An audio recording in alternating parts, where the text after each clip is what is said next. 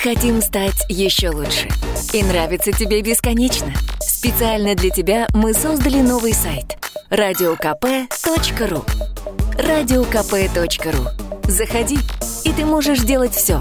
Слушать, смотреть, читать. Подкасты, видеотрансляции из студии, текстовые версии лучших программ. Радиокп.ру Радиокп.ру Заходи, мы удивим тебя.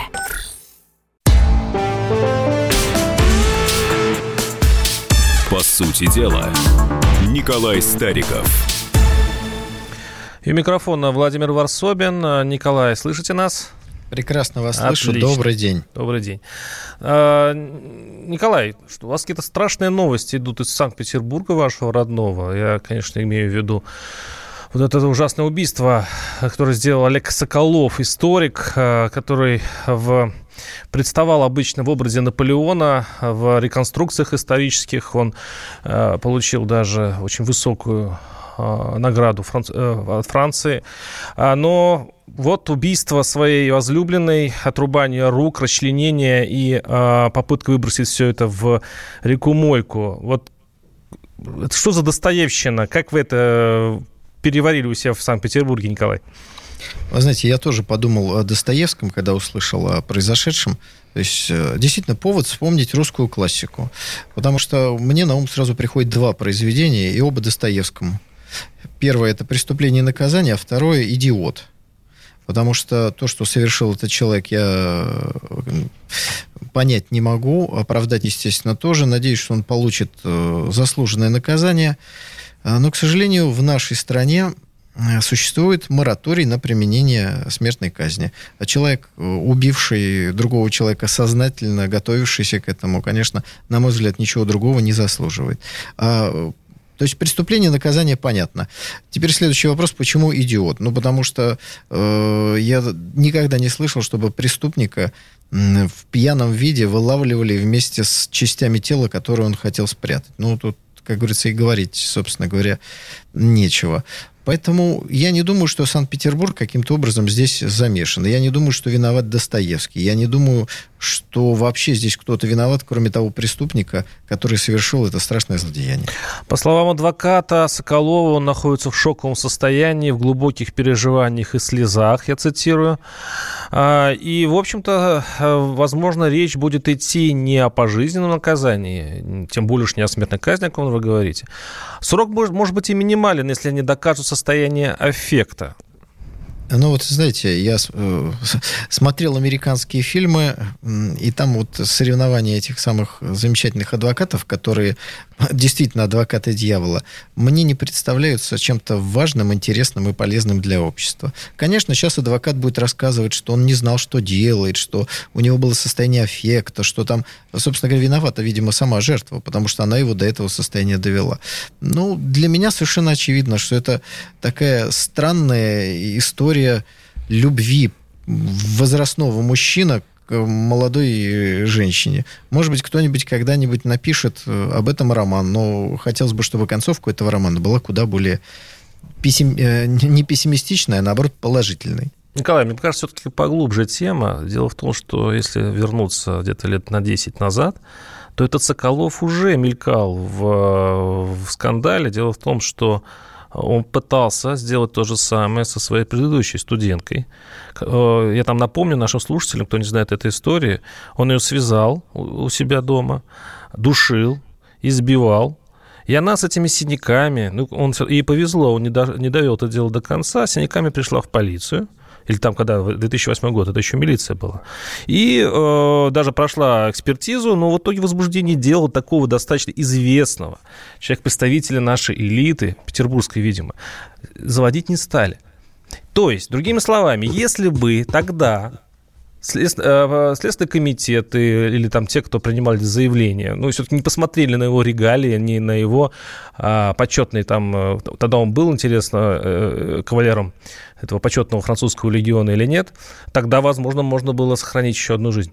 Слушайте, а кавалером почетного легиона что, можно кого-то избивать в нашей стране? Прям хотелось бы увидеть этот подзаконный акт, который разрешает А тогда кавалерам. почему правоохранительные органы этим а не вот занялись давайте. тогда?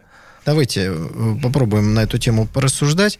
Видите, как, как много тем открывает нам это страшное преступление, которого лучше бы не было. Можно вспомнить Достоевского, можно вспомнить классику, а можно вспомнить закон о семейно-бытовом насилии, который сейчас пытаются вновь протащить через Государственную Думу, и против которого мы с коллегами э, из различных общественных организаций будем протестовать. Вот могу сказать, что сегодня в Санкт-Петербурге я э, вместе с коллегами подал заявку на митинг. Надеюсь, нам его согласуют. И 24 ноября мы уважаемых петербуржцев пригласим на этот митинг. Кстати, они будут в других э, городах тоже, поэтому следите за объявлением. Естественно, митинги будут только разрешенные. Теперь э, давайте вернемся к э, тому, что происходит происходило в Санкт-Петербурге. Значит, в чем проблема? Полиция и эту, э, вот эту, этот факт, э, те, кто пытается протащить этот закон разрушительный для семьи, все время тиражируют. Полиция по какой-то ведомой только полиции причине очень не любит принимать заявления, уж тем более возбуждать какие-то уголовные дела по факту вот такого семейного или околосемейного насилия. То есть приходит женщина и говорит, вы знаете, меня там муж бьет. Да? Ну, в данном случае не муж, но кто-то еще. И полиция всячески уходит в сторону, пытается как-то это дело замять. Вот в чем корень вопроса. Не в том, что нужно создавать отдельные законодательные акты, которые потом дадут возможность разрушать семью, а в том, что нужно полицию принудить внимательно расследовать все факты, которые свидетельствуют о любом насилии, вне зависимости от того, в каком родстве к друг другу относятся эти люди. Что вот, вот тогда бы это, наверное, преступление было бы, может быть, может быть, подчеркиваю, предотвращено. Потому что если у этого человека есть склонность к насилию, я боюсь, что в состоянии ревности или возбуждения или желания нанести кому-то смерть или травмы, он все равно бы его совершил. Мне кажется, в каждом городе потенциально есть такой Олег Соколов, и, э, с, который прекрасно понимает, что в своем доме, в своей квартире, в своей семье он может делать все, что угодно, и ему за это никогда не было. Соколову тогда не было, когда он мучил свою первую жертву, и была ли еще она первой, неизвестно. 8 800 200 ровно 9702, напоминаю, наши студийные телефоны. Что что, какие выводы нужно сделать обществу, какие, может быть, на законодательном уровне надо делать какие-то а, решения для того, чтобы больше подобных историй не было. Это, конечно, романтика, но хотя бы их было меньше. 8 800 200 ровно 9702. Николай, у вас все-таки какая-то такая двойственная позиция, я заметил. То есть вы э, призываете полицию реагировать на семейное насилие э, поактивнее, предупреждать подобные истории, но при этом вы против закона, по которому, например, в случае агрессии одного супруга другому, или там неважно по какой родственной связи, а, дается некая такая охранная грамота. Если я вот, честно говоря, не погружен в эту тему, но я слышал, что а, по которым нельзя а, вообще даже, ну, скажем так, следующее проявление агрессии может закончиться вообще с тюрьмой. То есть это некое такое предупреждение агрессору. Почему вы против законов, которые могли бы это дело регулировать? Вот уже, уважаемый Владимир, э, наверное, расстояние между Москвой и Санкт-Петербургом, а мы с вами в разных городах сейчас находимся, э, не позволяет вам уловить нить моих размышлений, и вам кажется, что я противоречу сам себе. Поясняю.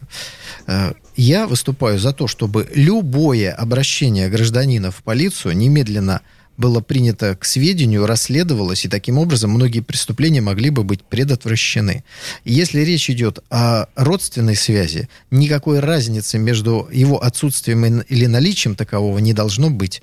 Вы все вот, в идеях, вы все в теории. Так нет, но ну какая а разница? Никого, другая. подождите, практика подождите. Другая. Никого бить нельзя, никого мучить нельзя, вне зависимости от того, кто кому каким образом приходится. Это первое. Второе. Э, если кто-то пытается играя на эмоциях, протащить законопроект, который вообще никак эту ситуацию не изменит, а на, начнет наносить удар по семье, я, конечно же, против. И таких, как я, сотни тысяч и миллионы. Объясню вам.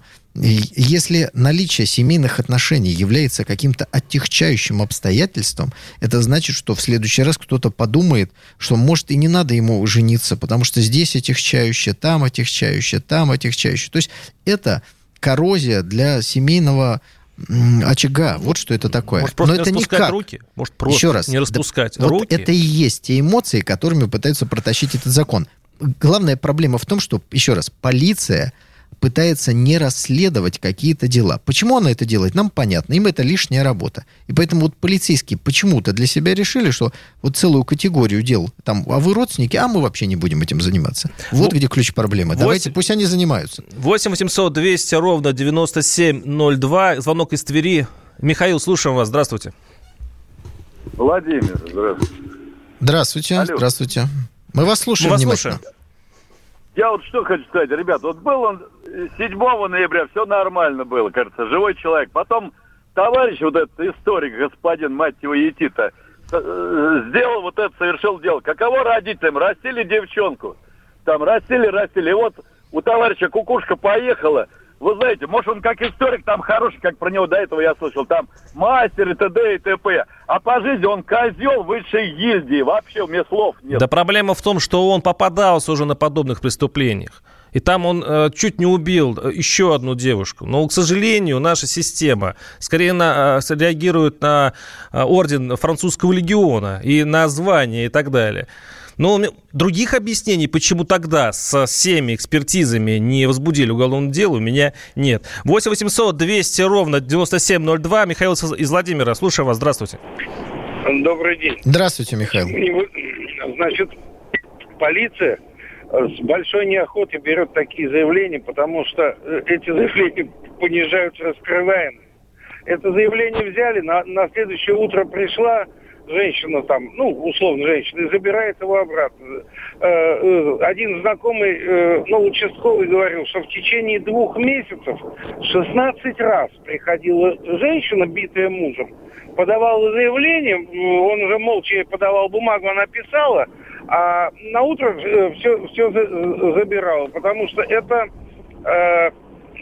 получается... Спасибо, спасибо. Прервемся буквально на несколько минут. Э, вопрос ясен, вопрос тяжелый. Обсудим его через несколько минут. По сути дела, Николай Стариков. Можно уйти в большую политику, но большой спорт пойдет вместе с тобой. С тобой. Чемпион мира в тяжелом весе. Боксер с самыми большими кулаками за всю историю бокса. Действующий депутат Государственной Думы. А теперь еще и ведущий радио «Комсомольская правда». Николай Валуев в авторской программе «Большой спорт». По средам в 10 вечера по Москве. По сути дела, Николай Стариков – да, у микрофона Владимир Варсобин. Ну что, это вроде криминальная, обыкновенная история, ну страшная история с доцентом Санкт-Петербургского университета и очень известным историком Олегом Соколовым, который убил и расчленил свою студентку. Мы с этой истории переход... перешли вообще на домашнее насилие, о том, нужно вводить специальные законы, которые, извините меня, вот если сейчас э, наши полицейские просто не занимаются семейным насилием, вот как предыдущий наш слушатель сказал, что, дескать, ну не берут они эти заявления, потому что ходит женщина сначала с заявлением, потом ее бьют дома, на это заявление забирает. То есть беззащитные у нас э, женщины в семьях а часто вы бывают. коллега. Да, Николай говорит, нет, закона не надо. Мы, вот пусть полиция работает, как должна работать по правилам. Пусть она принимает все Пусть заявления. полиция работает как должна работать. Вы министр, Точка. вы министр МВД? Точка. Вы можете повлиять на, на полицию? Мы... Или, или, или таких соколовок должны быть 50 до 60 штук, чтобы все-таки законодатели Подожди, об этом задумались. А у нас в стране только министры на что-то влияют? Конечно, нет. Поэтому ну, что так, полиция так должна работать так, как она должна работать. Если нужно поменять регламент... Мистер Очевидность. Вы ходите правила, и говорите, это должно работать так, это должно Варсобин, работать так. Не перебивайте меня, пожалуйста. Так вот, э, если необходимо поменять какой-то регламент для того, чтобы полиция работала так, как она должна работать, надо менять этот регламент, а не вводить дополнительные ювенальные законы, которые будут разрушать нашу семью. Но я думаю, что мы с вами сейчас должны от, э, так сказать, убийц, расчленителей, эм, которые убивают людей, э, перейти к тем, кто, ну, я бы сказал, убийца, расчленитель другого масштаба. Э, этот э, господин знаком каждому из наших радиослушателей. Он вызывает всегда, когда он произносит его фамилию, определенную реакцию.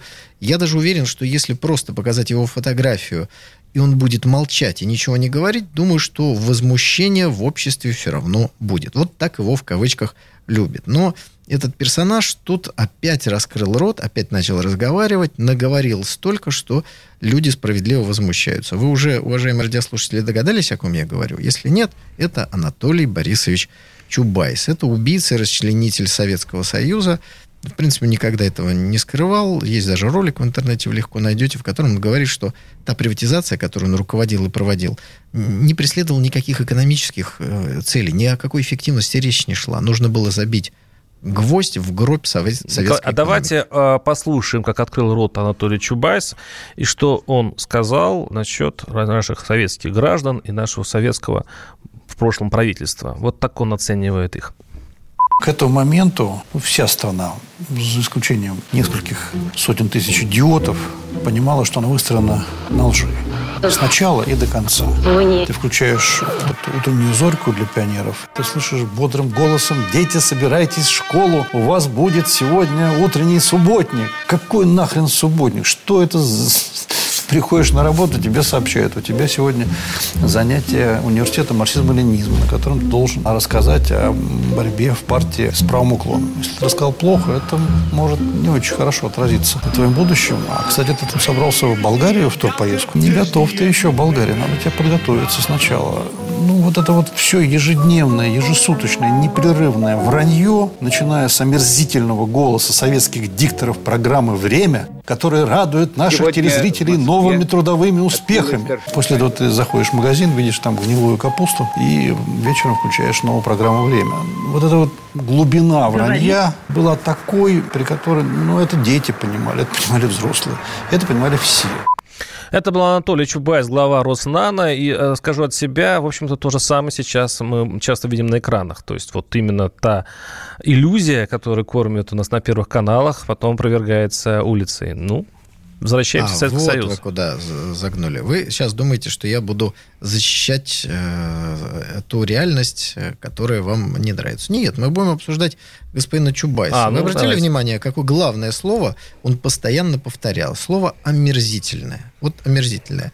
Э, хотел бы спросить уважаемых радиослушателей, а есть ли какой-то эпитет, который более точно э, э, описывает то, как ощущает господина Чубайса рядовой Э, гражданин России и постсоветского пространства. Вот мне кажется, что вот то слово, которое Чубайс говорит, оно к нему-то как раз более всего подходит. Дальше цитирую.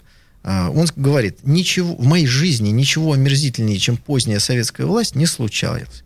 А вы знаете, я вот, когда прочитал это, подумал, а вот что было самое омерзительное в моей жизни? Ну, решил подумать вот так вот, в стиле Чубайса, вот с такими эпитетами, потому что я-то вообще-то человек положительно настроенный. И хочу сказать словами Анатолия Борисовича. Ничего более омерзительного, чем ранняя постсоветская власть, которую олицетворял и до сих пор олицетворяет для людей Анатолий Борисович Чубайс, в моей жизни не случалось. А в вашей жизни, уважаемые радиослушатели, было что-то более омерзительное, чем поздняя точнее, прошу прощения, ранняя постсоветская власть. Может Звоните, быть, Может быть, вы оговорились по Фрейду позднее. Сейчас я, я просто оговорился. Понятно. Так 8, что... 8 800 200 ровно 9702, напоминаю, наши студийные телефоны.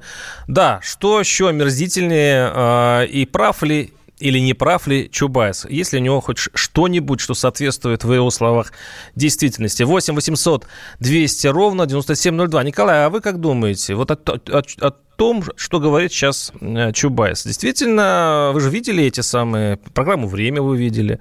Вы видели это соотношение между тому, что говорят, и что на самом деле происходит. Я все И видел. ложь Я эту, которая видел. тоже была. Наверняка вы как-то оцениваете.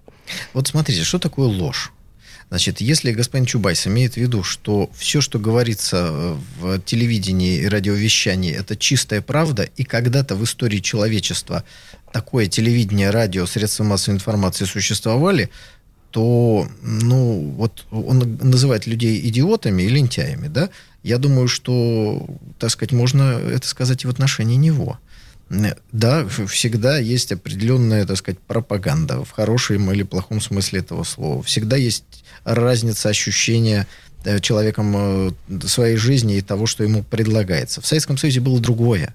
В Советском Союзе была перспектива. Строили светлое будущее. И человек видел, что да, может быть, сегодня вот в магазине что-то не хватает, но он получит квартиру. И эта сложность будет потом решена в конце концов. Вот, вот что а... важно. Вот эта перспектива, она исчезла.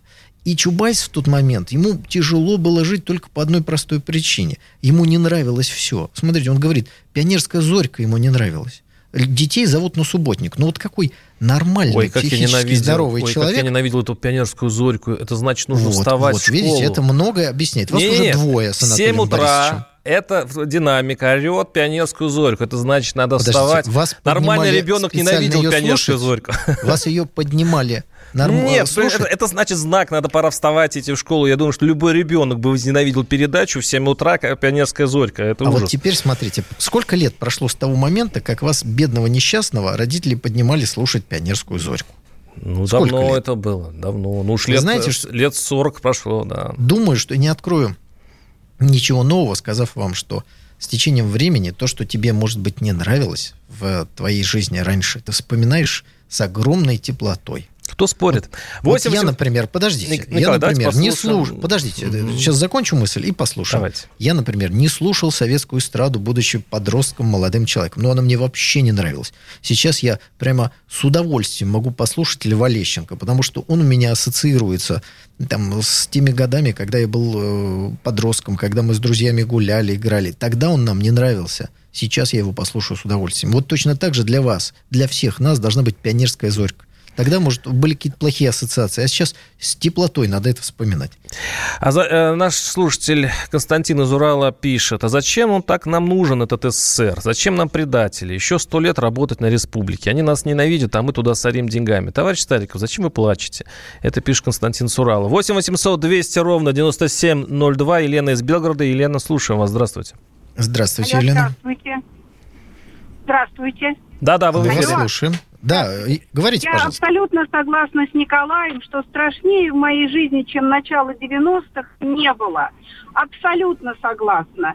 И под каждым словом готова подписаться. А ведущему хочу сказать, почитайте закон а, о домашнем насилии. Речь идет о полиции, а речь идет о вмешательстве в семью общественных организаций всевозможных. Поэтому закон действительно страшный, который распространяет ювенальные технологии. Есть прекрасное экспертное заключение доктора юридических наук профессора Понкина, который пословно разбирает э, страшную терминологию э, будущего закона. Я надеюсь, что все-таки этот закон не пройдет, потому что общественность э, возмущена крайне. Мы родительство – я знаю немало людей, которые готовы приехать и стоять э, с плакатами, чтобы... Спасибо, спасибо наш, большое за поддержку. Парламент... Спасибо большое. Я, э, простите вас. Да, мы говорим сейчас немножко о другой да, теме. Я тоже но... надеюсь, что э, общая позиция общественности, общественных организаций, э, политических сил, она не даст возможности пройти этому закону. Вы спросите, как это связано с деятельностью Чубайса? А очень просто. Вот такие Чубайсы, э, прикрываясь красивыми словами, у каждого будет две «Волги» на ваучер. У нас, значит, э, будет если мы разделим единую энергетическую сеть страны, у нас начнется конкуренция, и цены упадут. И все это оказалось ложью. Все от начала до конца оказалось ложью. Вот точно так же сегодня, уважаемый Владимир, я уж не знаю, искренне ли по заблуждению вы покупаетесь на эмоции, которыми густо смазали вот этот вот антисемейный закон. Поэтому не должен он быть принят, и поэтому будем протестовать, высказывать свою точку зрения до тех пор, пока политики нас не услышат. 8 800 200 ровно 9702, напоминаю, наш студийный телефон, и сейчас мы прервемся на небольшой блок рекламы и новостей, но наши слушатели пишут, что Чубайсу нужно руки отрубить. Это, видимо, связь между предыдущей частью нашей передачи и этой. Тут все соединилось в этой э, нечеловеческой скажем так, э, предусудительные фразы. 8 800 200 ровно 9702. Встретимся через пару минут. По сути дела, Николай Стариков. Мы хотим стать еще лучше. И нравится тебе бесконечно. Специально для тебя мы создали новый сайт – радиокп.ру. Радиокп.ру. Заходи, и ты можешь делать все – Слушать, смотреть, читать. Подкасты, видеотрансляции студии. Текстовые версии лучших программ. Радиокп.ру Радиокп.ру Заходи, мы удивим тебя.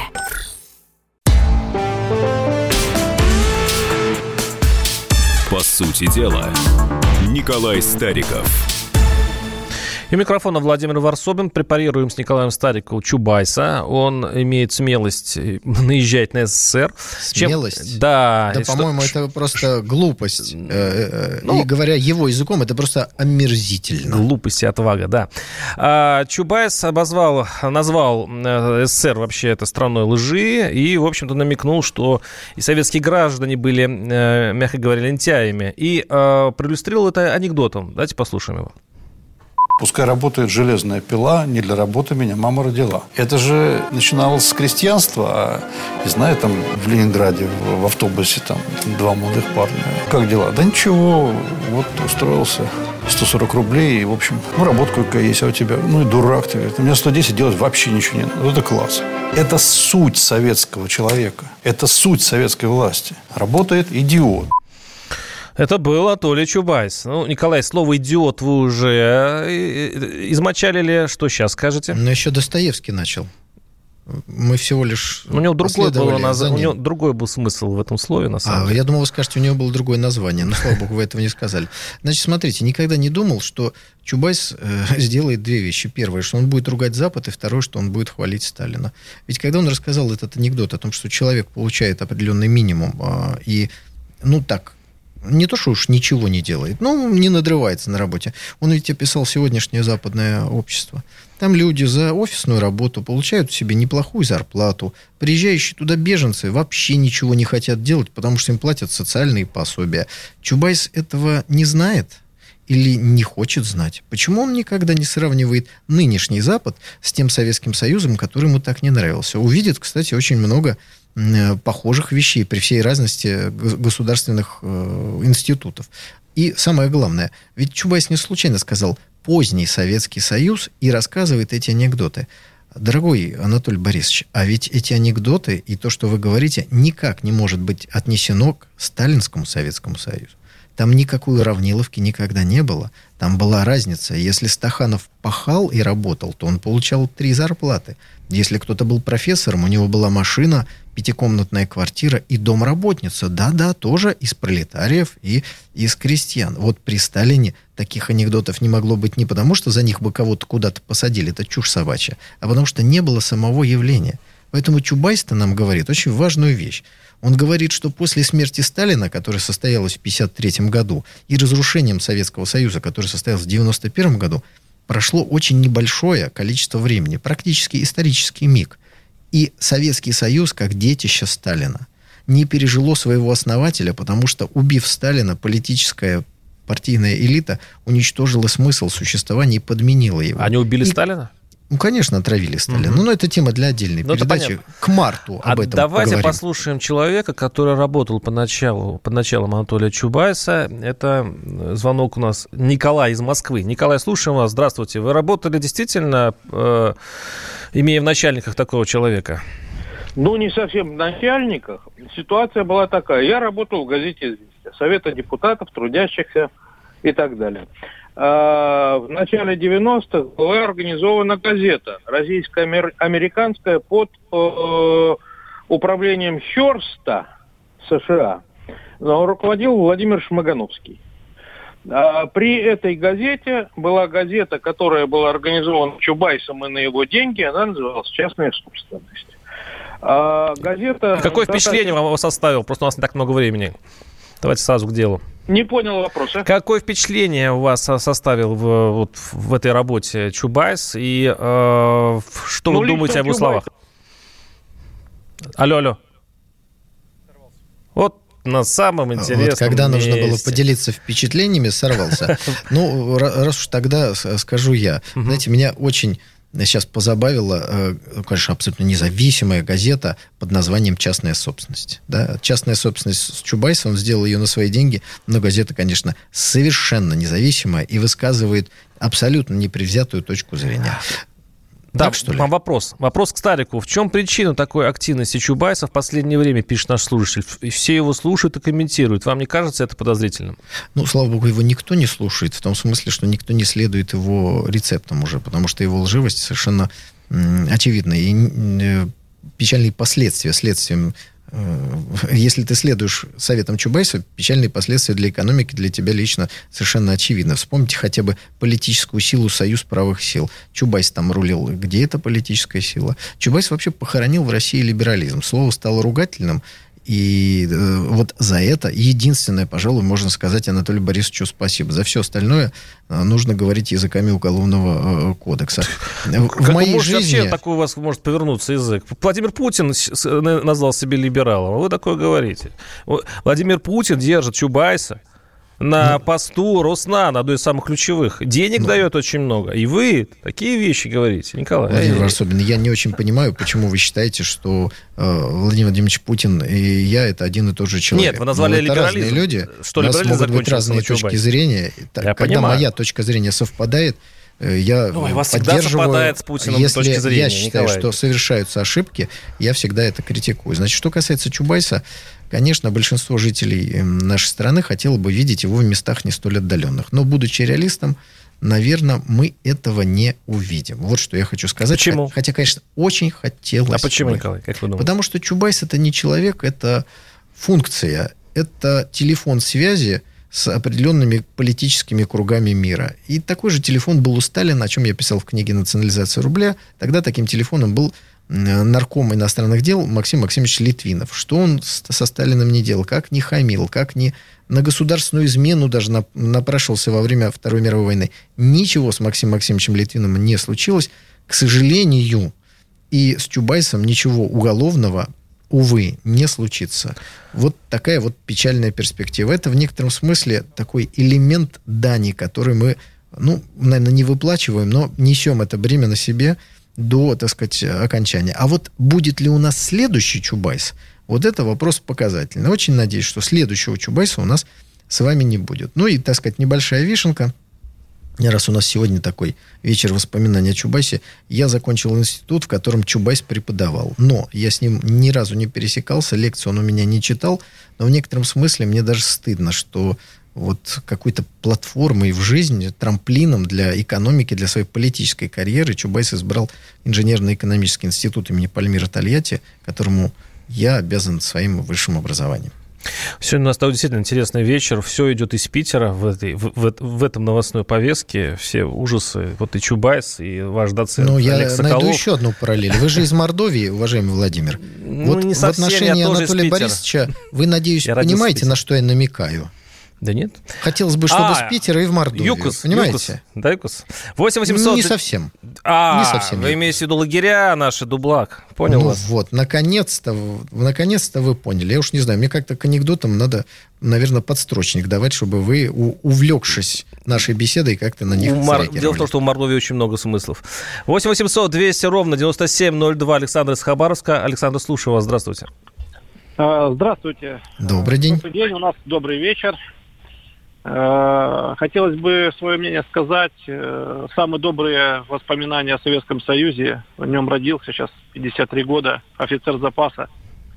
И, значит, э, все, что можно хорошее сказать, это было тогда и там. Была уверенность в завтрашнем дне, правильно было сказано. Значит, была, было образование гарантированное. Квартира я никогда не ждал больше трех-пяти месяцев, будучи офицером, даже лейтенантом. Я служил в Алмате, я через три месяца получил с подселением. Через еще где-то 8 месяцев отдельную квартиру однокомнатную, потом через год двухкомнатную. Второй этаж. Уважаемый коллега, я все-таки вас прервусь, да. потому что, конечно, да. в Советском Союзе мы можем многое вспоминать, но вот давайте, раз мы говорим о Чубайсе, зайдем со стороны, которая, казалось бы, Чубайса должна быть более понятна. Он же у нас экономист, он же экономист. И вот он говорит, что Советский Союз это было омерзительно, что лентяи, что идиоты и так далее, и так далее. А сегодняшний Китай, там ведь с точки зрения Чубайса, наверное, омерзительного просто ужас. Ведь коммунистическая партия у власти. Ведь про Мао Цзэдуна говорят э, только хорошее. А если пытается кто-то сказать плохое, ему говорят, ну да, были ошибки, но соотношение всегда в пользу правильных решений у товарища Мао было. И экономика-то растет. И по телевизору показывают красные Там знамена. Нет. Там подождите, нет. подождите. Экономическая система есть, Нет, там. есть там и пионерские зорьки, и все ну, остальное. То есть, есть то, что не нравилось Чубайсу, что прямо вот до тошноты его бедного доводило. Но с другой-то стороны, он ведь все сводит так. Если у вас пионерская зорька, у вас должна быть гнилая капуста. А вот Китай, смотрите, пионерская зорька есть, Компартия есть, МАО есть, государственный контроль над экономикой есть, а в магазинах не гнилая капуста, а все, что хочешь, и фабрика мира. И что нам скажет товарищ Чубайс на это? А, наверное, разведет руками, как вот на фотографиях, и что-нибудь такое... Николай, давайте успеем, да, давайте успеем принять еще один звонок. 8 800 200 ровно 9702. Алексей из Краснодарского или Красноярского, Краснодарского, все верно, а, края. Слушаем вас, здравствуйте. Здравствуйте, Владимир. Очень рад слышать вас. Скажите, пожалуйста, а вы как вот сравниваете работу Чубайса и Литвинова, о котором Стариков сказал? Есть ли что-то общее? Как вы думаете? Ох ты, неожиданный для меня вопрос. Нет, я не поймали, так... Поймали, ну, Коварный вопрос, потому что действительно я плотно Литвиновым не занимался. И тут Николаю большой респект, потому что он наверняка знает лучше. Да мы просто дадим вам небольшое а домашнее Чубайс, задание. кстати говоря, Чубайс, я удивился, когда Чубайс пошел от СПС в свое время, и это выглядело так, как будто Кремль хочет похоронить СПС в принципе. Само присутствие в тройке вот э, этой партии, кстати, провалилась на этих выборах. Владимир, вот Было смотрите, такое ощущение, ответ на что ваш они вопрос. таким образом, вот действительно, зная всю народную любовь к Чубайсу, они толкали его в политику и, там, и так держат, словно, словно громоотвод. Вот, мне Владимир, кажется, ответ на ваш роль. вопрос, который вы задавали. Кто такой Чубайс, почему его внимательно слушать? Человек пишет, он, Николай, наверное, вирус Николай, все, прощаемся, мутирует. прощаемся. Слышимся через неделю. Спасибо вам. До свидания. По сути дела, Николай Стариков. Всем привет, я Максим Коряка. Радио «Комсомольская правда» проводит всероссийский конкурс предпринимателей «Свое дело». Все началось с моей программы, где я рассказываю о том, как создать и сделать прибыльным свой бизнес. Постепенно радиопередача выросла в масштабный проект для уверенных и амбициозных людей. Расскажи о себе на сайте своедело.кп.ру, стань участником конкурса и получи возможность выиграть главный приз – рекламную кампанию на 1 миллион рублей – Твой бизнес, твой успех, твоя премия, свое дело.